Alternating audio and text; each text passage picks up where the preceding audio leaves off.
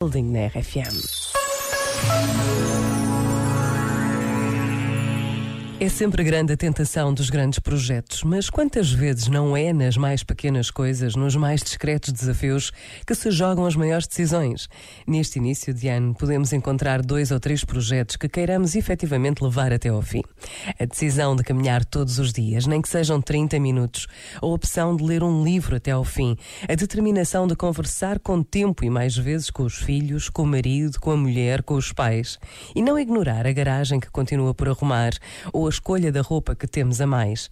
Não são grandes projetos nem decisões extraordinárias, mas são reais, fazem parte da vida de todos os dias e podem ter mais importância do que imaginamos. Por vezes, basta a pausa de um minuto para nos decidirmos pelo melhor, como Deus espera que aconteça. Pensa nisto. E boa noite. Este momento está disponível em podcast no site e na app.